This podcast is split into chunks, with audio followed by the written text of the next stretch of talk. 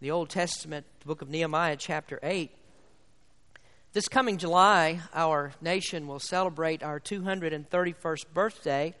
I've always been somebody who loved American history. One of the things I really like to think about and read about is the faith and the vision that our forefathers had as they built our country.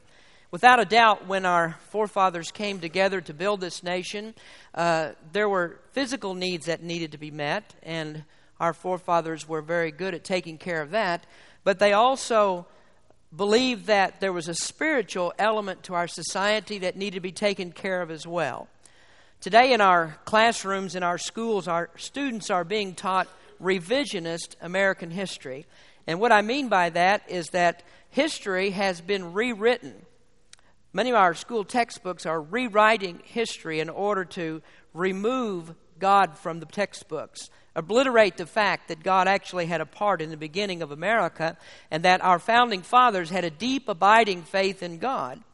Two years ago, when I was preparing the message for our Thanksgiving service, I did a little bit of reading, and one of the things that I learned is that the high school textbooks have taken out reference to God during Thanksgiving. And the high school textbooks are telling our children that the pilgrims didn't thank God at Thanksgiving time, they thanked the Indians. That's revisionist history. We've also been told lately that Thomas Jefferson and Benjamin Franklin were not really men of faith, that mostly they were agnostic, and their views towards separation of church and state, uh, they really thought that religion ought not to have a place in American government. That's revisionist history. I think uh, maybe some of you are aware that neither Thomas Jefferson nor Benjamin Franklin were what we would call born again Christians, but they were certainly men who believed that the Bible was the foundation of our government, and right government must have the Word of God as fundamental to its, to its uh, construction. And you don't have to go all the way back to the Declaration of Independence in the, in the original founding fathers to find people who believe that that's true.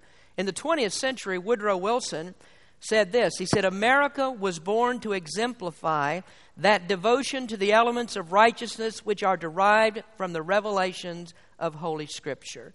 And when Woodrow, Wilson uh, spoke about the Holy Scriptures, he, he, he wasn't talking about the Koran. And he wasn't speaking about the Book of Mormon not the Veda of the Hindus. He was talking about this Holy Bible right here. That's what he meant by the Holy Scriptures. And those men believed that right government can't exist without acknowledging the right God and the fact that that God rules over the affairs of men. Well, these first seven chapters of Nehemiah are about meeting the material needs of the people. They, they had a wall to build. Certainly, they needed to build that wall for their protection. But it's also a time of meeting spiritual needs. And as we move on into the eighth chapter here, the focus now becomes the spiritual needs of Israel. Tonight I want to speak to you on the subject how to rebuild a nation. And in the eighth chapter of Nehemiah, we actually find the secret of success how to rebuild a nation. I'd like you to stand with me, please, as we read from Nehemiah chapter 8. We're going to cover this entire chapter tonight. But as we begin, we're going to read the first 10 verses to, to get us into the message tonight. Uh, Nehemiah chapter 8, beginning with verse number 1 all the people gathered themselves together as one man into the street that was before the water gate, and they spake unto Ezra the scribe to bring the book of the law of Moses, which the Lord had commanded Israel. I want to remind you here of the water gate. Do you remember that? The water gate stands for the Word of God. And so it was appropriate for them to gather at the water gate to begin reading the law of God. Verse number two And Ezra the priest brought the law before the congregation, both of men and women and all they could hear with understanding upon the first day of the seventh month. And he read therein before the street that was before the water gate, from the morning until midday, before the men and women and those that could understand, and the ears of all the people were attentive unto the book of the law. And Ezra the scribe stood upon a pulpit of wood, which they had made for the purpose, and beside him stood Mattithiah, and Shema, and Ananiah, and Urijah, and Hilkiah, and Maaseiah on his right hand, and on his left hand, Pedaiah and Mishael and Malchiah and Hashum and Hashbadana, Zechariah and Meshullam. You try to read that list and see how you do. Verse number five. And Ezra opened the book in the sight of all the people, for he was above all the people, And when he opened it, all the people stood up. And Ezra blessed the Lord, the great God, and all the people answered, Amen, Amen, with lifting up their hands. And they bowed their heads and worshiped the Lord with their faces to the ground. Also Jeshua and Bani and Sherebiah and Jamin, Akkub, Shabbethai, Hodijah, Maaseiah, Kelita, Azariah, Jozabad, Hanan, Pelaiah, and the Levites caused the people to understand the law, and the people stood in their place. So they read in the book in the law of God distinctly and gave the sense and caused them to understand the reading. And Nehemiah, which is the Tirshatha, that actually means the governor, and Ezra, the priest, the scribe, uh, and the Levites that taught the people said unto the people, This is a holy, un- holy unto the Lord. This day is holy unto the Lord your God. Mourn not nor weep, for all the people wept when they heard the words of the law. Then he said unto them, Go your way, eat the fat and drink the sweet, and send portions unto them for whom nothing is prepared. For this day is holy unto our Lord. Neither be ye sorry, for the joy of the Lord is your strength. You might want to underline that phrase in your Bible. That's a good one to remember. For the joy of the Lord is your strength. Let's pray. Our Heavenly Father, as we come to you tonight, I just pray that you might help us as we bring your word tonight.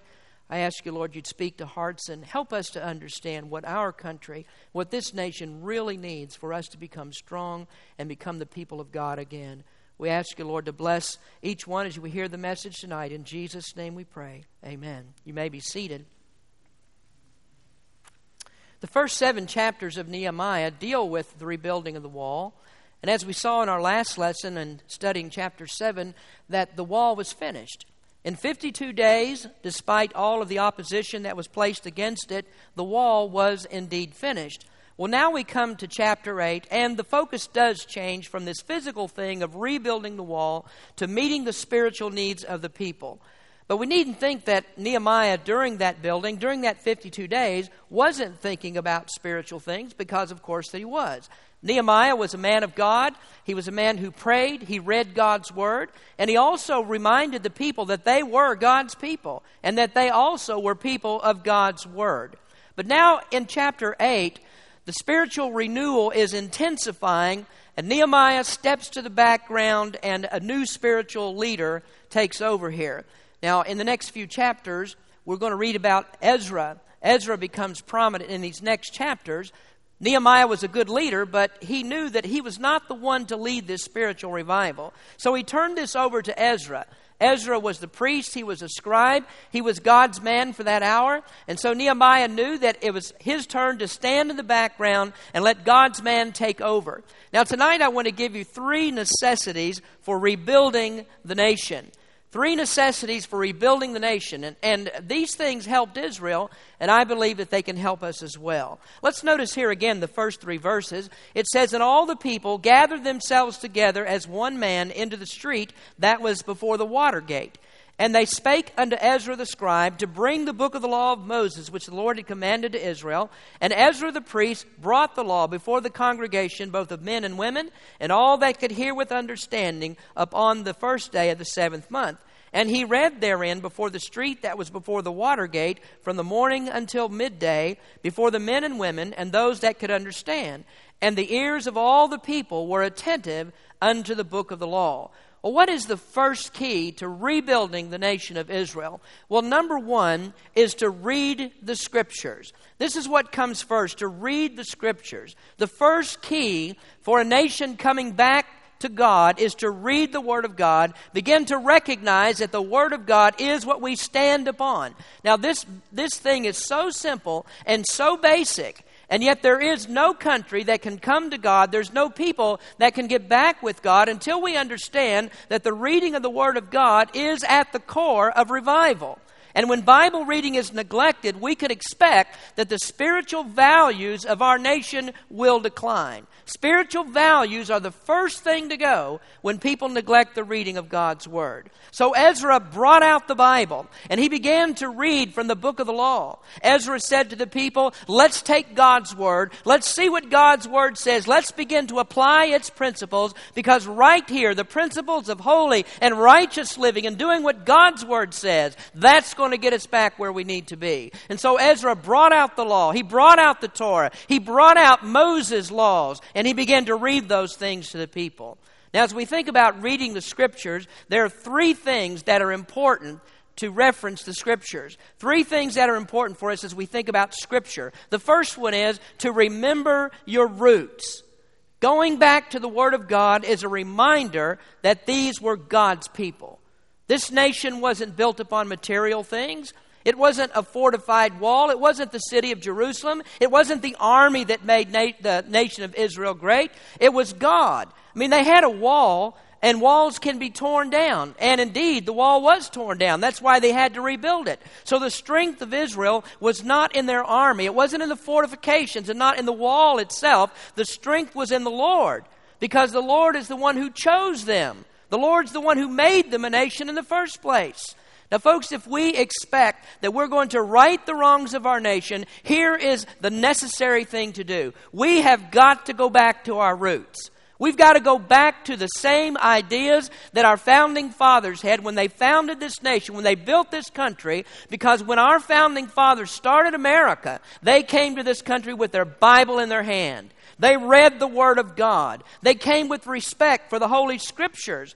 And in fact, the foundation of all the laws that are made in America, did you know the foundation for them are the very same things that Ezra wrote in the Law of Moses 2,500 years ago? When speaking about the pilgrims who came to America, Daniel Webster said, The Bible came with them. And it is not to be doubted that to the free and universal reading of the Bible is to be ascribed in that age that men were indebted for the right views of civil liberties. In other words, Daniel Webster said that when you take away the Bible, civil liberties will be destroyed. And if we look at America today, where can we trace immorality to? Where can we trace private and public immorality? You can trace it to the time that the Bible was taken out of our schools. When did discipline in this country begin to crumble? It's when the Bible was taken out of our schools. When did drugs and violence become a part of our everyday lives? Think back. When? When the Bible was taken out of our schools. When we started disregarding the Word of God, our nation began to crumble from within. And so to ignore the Bible means that we've forgotten our roots. And I don't think that the founding fathers of America would ever have dreamed of a country where spiritual values were, were not right at the very core of what we do. We valued the scriptures at one time. But today, not only does secular society not value the Bible and doesn't regard the Bible, but religion doesn't regard it either. I mean, the Bible's no longer preached from our pulpits today. You can go into the seminaries where preachers are trained today, and you'll find that the, the professors in the seminaries are telling those men there that the Bible's not the Word of God, that the Bible's not infallible, the Bible's not to be taken literally. You just read the parts of the Bible that you want. And if there's things there that you don't agree with, that doesn't look right, then you can dismiss that. You don't have to follow it. Folks, here's the very reason why I believe in expository preaching. When you preach the Bible book by book and chapter by chapter, you're forced to deal with it all. You can't leave things out that you don't like. You have to deal with all of it. The Bible is the Word of God. The Bible's true, and the Bible's what we preach. Now, I think just about everybody who's here tonight is a member of the church, but I'll tell you this if you attend a church where the Holy Scriptures, where the Bible is not your gold standard, then you need to get out of that church. And if you go to a church when the preacher stands up that he doesn't expound the Word of God, when there isn't good old expository Bible preaching, then you need to get out of that kind of church and you need to go to a church that does. The Bible is paramount, and Christians will not be strong, this nation will not be strong until we go back to the Bible. Now, the second thing that I would tell you about the Bible, about the Scriptures, is to learn and live. The historical revisionists tell us that the founders didn't really have a Christian faith. Now, they were a little bit religious, but religion didn't rule their lives. They didn't think that religion ought to have a part of our government. Well, I want you to listen to a statement that was made by George Washington, and I want you to tell me if George Washington was or was not a committed Christian. George Washington said, O most glorious God, remember that I am but dust, and remit my transgressions, negligences, and ignorances, and cover them all with the absolute obedience of thy dear Son, that those sacrifices of sin, praise, and thanksgiving which I have offered may be accepted by thee, in and for the sacrifice of Jesus Christ offered upon the cross for me. Direct my thoughts, words, and work. Wash my sin in the immaculate blood of the Lamb, and purge my heart by the Holy Spirit. I get cold chills when I read that. George Washington said more in that statement than most preachers know about the Bible today. Here, George Washington spoke about total depravity. He speaks of the imputation of Christ's righteousness. We find in that, state, that statement the vicarious blood atonement of Jesus Christ. There's the essential work of the Holy Spirit and the conviction of sin. That's more than most preachers know today. Do you know why preaching in our pulpits today is so anemic? It's because preachers haven't learned enough about the Word of God to tell their congregations anything more about it. And so they feed them skinned milk. Today, preachers go to seminary and they learn psychology. They learn about church, church growth. I want to ask you, where's the teaching of the Word of God? Where do they teach preachers today about the Word of God? That's what you need to learn to live out your life for Christ. Now, I want you to look for just a moment how high a regard these people had for the Word. Look at verse number 5 again. And Ezra opened the book in the sight of all the people, for he was above all the people. And when he opened it, all the people stood up. And Ezra blessed the Lord, the great God, and all the people answered, Amen, Amen, with lifting up their hands. And they bowed their heads and worshiped the Lord with their faces to the ground. Now, as you know, I, I, like to make it a practice that when we read the Word of God here, at least when we're reading the text verses, that we stand as we read the Scriptures.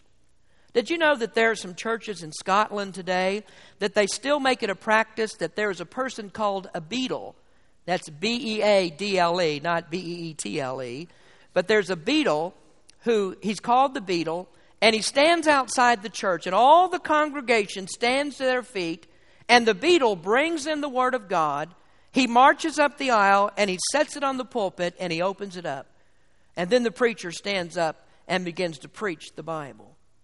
That's respect for the Word of God. They stand as the Word of God is being presented. Now, that's the kind of reverence that we have to, need to have for God's Word. But you notice sometimes that, that, that I'm watching and, and people will stand for the reading as we do here, and people look bored.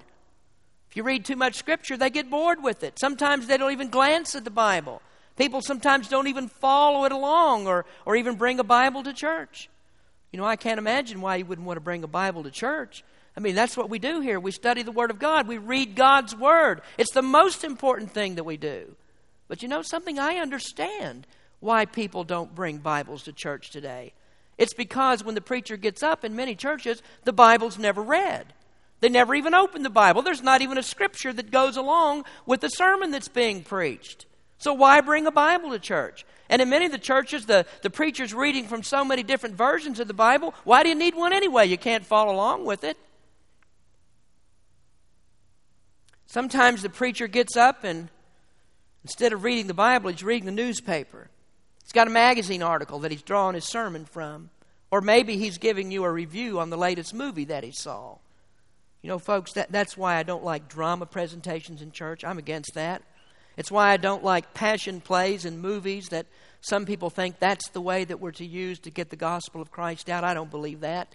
I believe the thing that God told us to use is the Holy Bible. Use His Scriptures. Preach from the Word of God. Learn the Bible. Take the living words of the Bible down into the depths of your soul and learn to live by it. And I promise you, you will live by the words of the Bible. You know, it's sad, but there are many people in other parts of the world who have far more reverence for the Scriptures, for God's Word, than people in America do. Back a few years ago, before the fall of communism in Eastern Europe, there were people who would stand in churches for hours as the Word of God was read. As the preacher preached, there was standing room only, and people stood for hours listening to the Word of God. Right here in Rohnert Park, my biggest struggle is to try to make the sermon short enough so people don't get too bored as I'm preaching it. People begin to tune you out if you get over 30 minutes of, uh, of preaching. Respect God's word. Learn to live by this. And I promise you, if you do, you'll be able to say with David, I was glad when they said unto me, Let us go into the house of the Lord. Now, the third thing that I want to tell you about here is to support the shepherd. Support the shepherd when he's reading the Word of God. Now, I noticed that the people weren't angry with Ezra when he opened the Bible. He spoke words to, to them that, that struck them right down to the heart, and they realized they hadn't been following God as they should. The book of the law showed them they'd fallen short of what God requires. God, who had built their nation, gave them a law to live by, and they weren't living by the law. Now, verse number six says, They bowed their heads, they worshiped the Lord with their faces to the ground. Verse 9 says, For all the people wept when they heard the words of the law. When do you see that reaction anymore? When do people begin to weep when God's word is read? When do people get burdened about their sin so much that they bow their faces to the ground and they begin to weep over that sin? You know, the reaction that we get in church today is anger. When the preacher begins to preach about sin, people get angry about it. That's because he says uh, the preacher says something they don't like. He, he steps on their toes, and they say, It's not the preacher's business to meddle in my life. They don't like it. Friends, if the Word of God is spoken, take it in, listen to it. Be glad that a preacher stands up and gives it to you straight. Support the man of God, encourage him as he preaches the truth of God's Word. Alexis de Tocqueville said, I sought for America's greatness I found it not in her fields and forests. I found it not in her mines and factories. I found it not in her Congress and great tribunals. It was only when I entered her churches and heard her pulpits thundering against sin and preaching righteousness that I discovered the secret of her greatness. America will be great when we decide in our pulpits to return to the Word of God, and we won't be great until we do it. Nehemiah knew that, Ezra knew it. There's no revival in the nation of Israel unless people get back to the Word of God. And there's no revival in America until we get back to the Word of God. Go back to reading the Bible and put those principles into action. Now, it says here also that these words were read, and there were men who stood by and gave the sense of the meaning of the Scriptures. Verse number 8 says, So they read in the book and the law, in the law of God distinctly, and gave the sense, and caused them to understand the reading. Now, of course, that's what preaching's all about. We take the Word of God and we find out what it says, and we begin to explain how that applies to our lives. Now, it's not my job to push my own agendas from the pulpit. I'm not going to try to make up things that aren't found in God's Word. My job is to give you the Scripture and to help you to understand what God's Word says. But neither you nor I will ever understand what God's Word says unless the Holy Spirit's behind it. Not until the Holy Spirit begins to open our eyes to the Word of God will we begin to understand it. And so, when churches and when pastors neglect the Holy Spirit in the reading of the Word of God and the preaching of the Word of God, doctrine won't be understood. And really, it shouldn't be understood because the Holy Spirit is the one who has to reveal it to us to give us the truth. Now, I want to go on here because there's more ground for us to cover. It's necessary that we read the Scriptures, but also we need to rejoice in salvation. Now, David prayed that God would restore to him the joy of his salvation. Many Christians don't rejoice. Many Christians don't look like they're too happy at all about being saved. In our study of the Gospel of John, we've learned that one of the things that Jesus desired for his disciples would they have they would have joy, they would rejoice in their salvation. But let me tell you something about how, why we don't have joy and how we can actually obtain it. Now, here's what's necessary. If we're going to get joy back in our salvation, first, what's necessary is sorrow over sin. Back in the ninth verse, it says, For the people wept when they heard the words of the law. Before we ever get the joy back, we've got to go back to the Word of God and repent of our sins. And there are too many preachers that are calling the nation to repentance calling America to repentance, calling the world to repentance. And really, there's no repentance right here in our own hearts. And that's seeing what the Word of God has to say to us personally, being sorry for the sin that we commit. These people heard the Word, and with sorrow and contrition, that Word struck them right down deep in the heart. And it wasn't every person there looking at one another and pointing their neighbors and say, hey, that's for you. He must be preaching to you. No. They felt the sorrow in their own heart. There was deep introspection in this, and they looked inside to see, Am I the one that he's speaking to? Have I broken God's law? And we find out that there's too many people that when the Word of God goes out, when it's preached, they're looking all around the room. Who does that apply to? Or somebody will sit there, that's right, preacher, you sic them. You tell them what it's like. You go after those old sinners. And they don't even realize as they're sitting there, the word's going right over top their heads. And the word was intended for them. You know, I don't often preach messages where I pick out people where I have something to say. I don't have to. I really don't have to. And that's because the Holy Spirit already knows who needs what. And there's statements that I make sometimes, I have no idea who they're going to affect. But the Word of God, the Holy Spirit knows how to take that and apply it to the person who needs it. Now, whenever you listen to the sermon being preached, don't see how it applies to Sister Sally. And don't think about how Brother Jones needs to get that message. You need to think about, about it yourself. And most of the time, you'll find out that you're the Cinderella that the shoe fits. It's speaking to you. So you'll rejoice in your salvation. You will. You'll rejoice in salvation when you do something about the sin problem. Get rid of the sin problem. Miserable Christians are those who have the sin problem. They haven't confessed and repented of their sins to God. They aren't living in the Word. Isaiah wrote, But your iniquities have separated between you and your God, and your sins have hid his face from you, that he will not hear. Oh, it's miserable. There, there's no joy in your salvation if you're a Christian and you're not living for the Lord. There's no joy there. And that's because when you go to God, when you have a problem, when you need to speak to Him, you find out the door is shut. You can't get in, you can't get through. And you won't get through. Not until you confess the sin, not until you get it right with God, not until you see sin as God sees sin, can you expect to have the joy of your salvation back. So there's sorrow over sin. 1 John 1 7 says, But if we walk in the light as he is in the light, we have fellowship one with another. And the blood of Jesus Christ, his Son, cleanseth us from all sin. Then also, if you want joy in your salvation, here's a very important piece of it share with someone. If you want joy, share with someone. Look at verse 10. Then he said unto them, Go your way, eat the fat, and drink the sweet, and listen, and send portions unto them for whom nothing is prepared. For this day is holy unto the Lord, neither be ye sorry for the joy of the Lord is your strength. I think it's proper that the people started out with sorrow.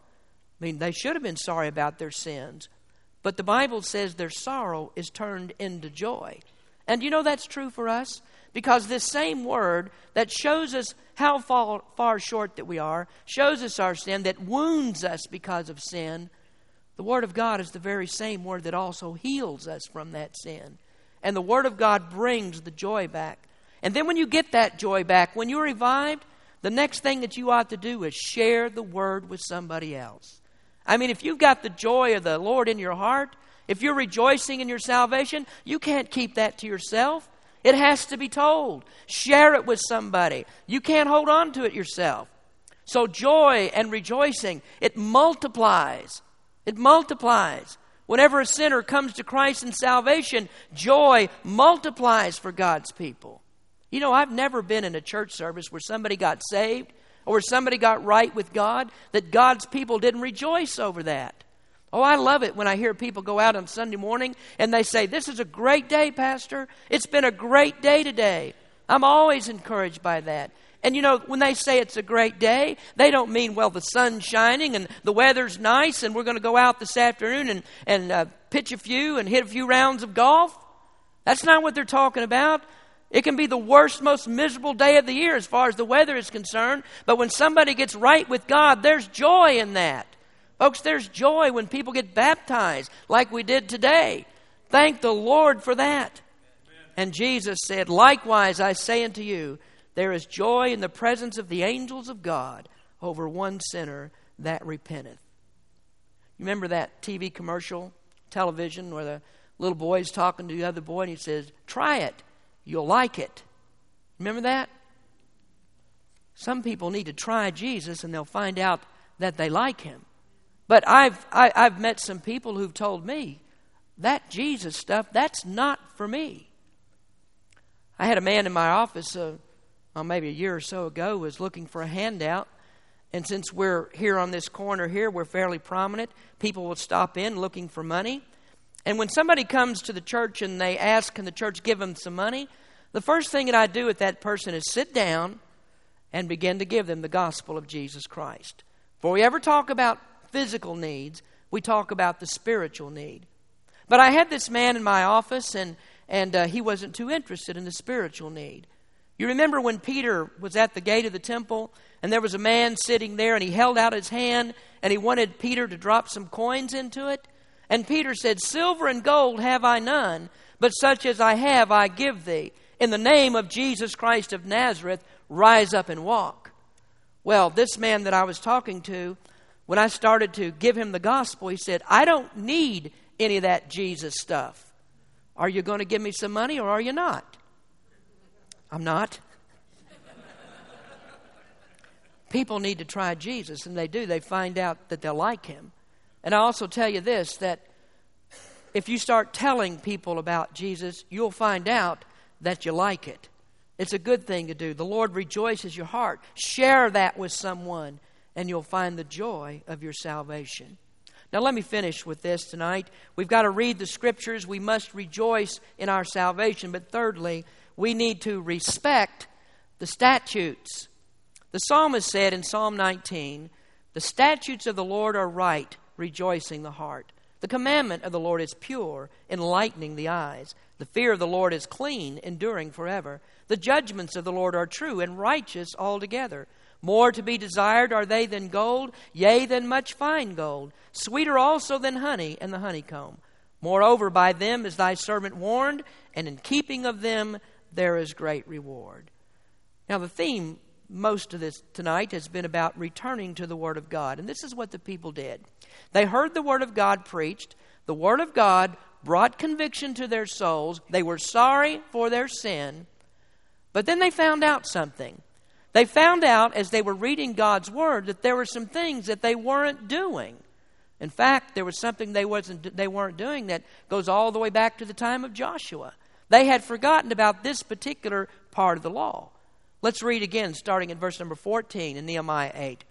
And they found written in the law, which the Lord had commanded by Moses, that the children of Israel should dwell in booths in the feast of the seventh month, and that they should publish and proclaim in all their cities and in Jerusalem, saying, Go forth unto the mount and fetch olive branches, and pine branches, and myrtle branches, and palm branches, and branches of thick trees to make booths, as it is written. So the people went forth and brought them and made themselves booths, every one upon the roof of his house, and in their courts, and in the courts of the house of God, and in the street of the water gate, and in the street of the gate of Ephraim. And all the congregation of them that were come again out of the captivity made booths, and sat under the booths. For since the days of Jeshua the son of Nun, unto the day unto that day had not the children of Israel done so, and there was very great gladness. Also, day by day, from the first day unto the last day, he read in the book of the law of God, and they kept the feast seven days, and on the eighth day was a solemn assembly according unto the manner. So the people are reading the Word of God, and they find out here that there's a particular part of the feast that they haven't kept. Now, this is actually referring to the Feast of the Tabernacles. And when the Bible says here that they made booths, what's that? Ta- that's talking about these temporary shelters that the Israelites made. For seven days, they would build these temporary shelters and they would go live in those shelters. The significance of that was that when God led the children of Israel out of Egypt, that for 40 years they wandered in the wilderness. They had no permanent dwelling place. And so the people, as they wondered, God was faithful to take care of all of their needs. He, he made sure that Israel had everything that they needed. So God was gracious to them in very difficult circumstances. Well, for us today, it helps us to understand that we also live in a temporary place. We're just sojourners here. The Bible says we're just passing through this life, and our home is in heaven. Paul said our citizenship is in heaven. And so this is just a temporary place.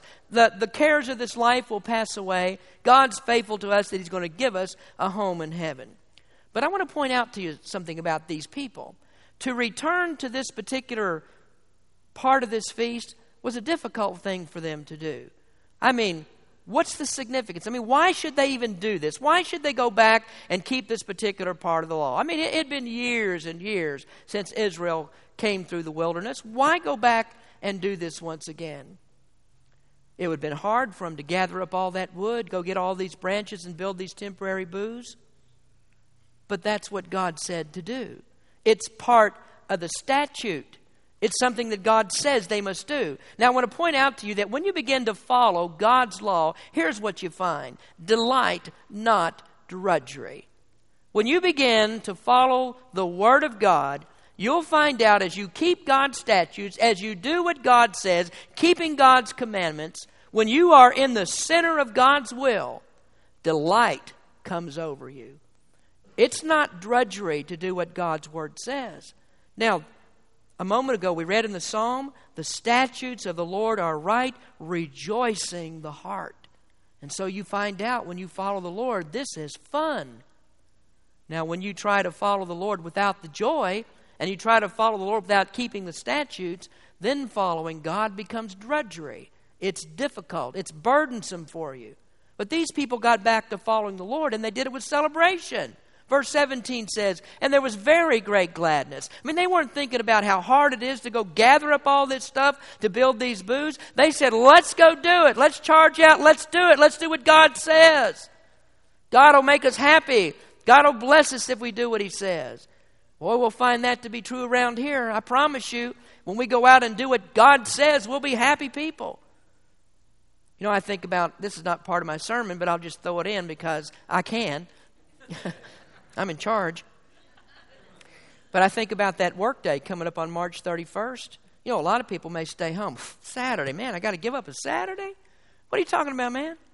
Give up a Saturday to come work at the church? All week long, it's been work, work, work, work, work. How can I come over here and give up my Saturdays to help with the church? You know what I find out when I come to the church and I'm around God's people, and we may have a paintbrush in our hand, and uh, we may have a rake in our hand, or a lawnmower, whatever it might be, or scrubbing down walls. When you get together with God's people and you do something for the Lord, there's delight in that. There's happiness in serving God. It's not drudgery. And if you come and do it, I promise you, you may be sore when you go home, but it'll be a good kind of soreness. You'll love it. So, delight, not drudgery. But they also found out something else, and you'll find it true as well that there are dividends from duty. Now, once again, David says in this 19th psalm, Moreover, by them is thy servant warned, and in keeping of them there is great reward. You know, if there's one lie that the devil will persist to tell you, he'll tell you, you can't have fun if you're a Christian. If you try to live a Christian life, you're going to miss out on all the fun that everybody else has. You'll miss out on the good times. That's a lie.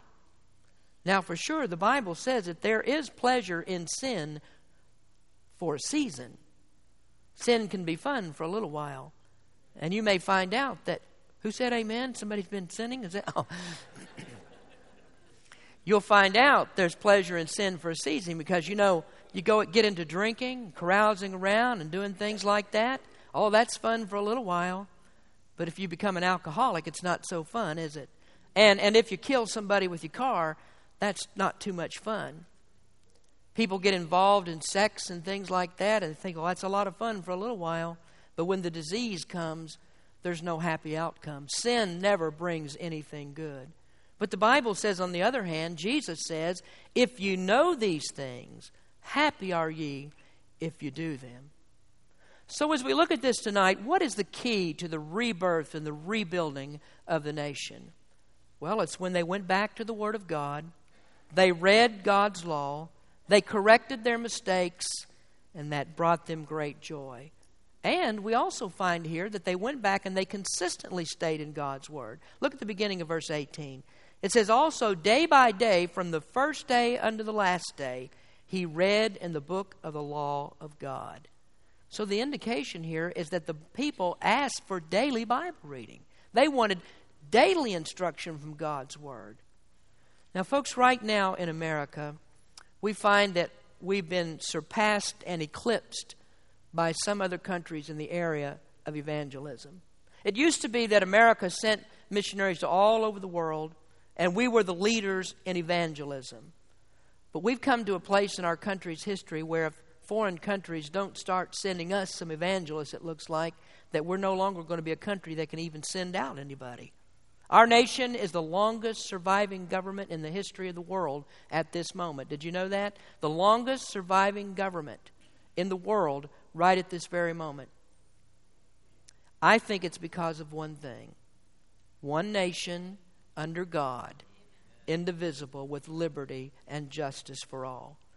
Our founding fathers, according to them, if we take one God out, the real God, there will no longer be liberty, justice, and freedom for all. Let me put it to you very simply tonight. We've got to go back to the Word. We've got to go find out what it is that we're not doing and find out what it is that we should be doing and respect the statutes and obey God's Word. The foundation for America is God and His Word. And if we go back to that, I promise you, we can rebuild our nation. Let's pray. Lord, we thank you for um, the United States of America.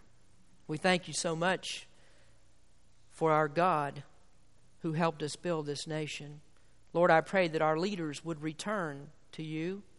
I pray, Lord, that we would return prayer to our schools, repair the preaching of the Word of God, bring that back into our schools. I pray, Lord, that you'd bring it back. May our leaders understand that we need to go back to the Word of God. That's the foundation of all that we do. I pray for our people tonight. Pray, Lord, you might bless each of us. Help us to be people of the Word. May the revival start in our hearts. And as we're revived, we can win people to Jesus Christ and see things turned around in this nation again. Bless us in the invitation time tonight. In Jesus' name we pray. Amen. Let's please.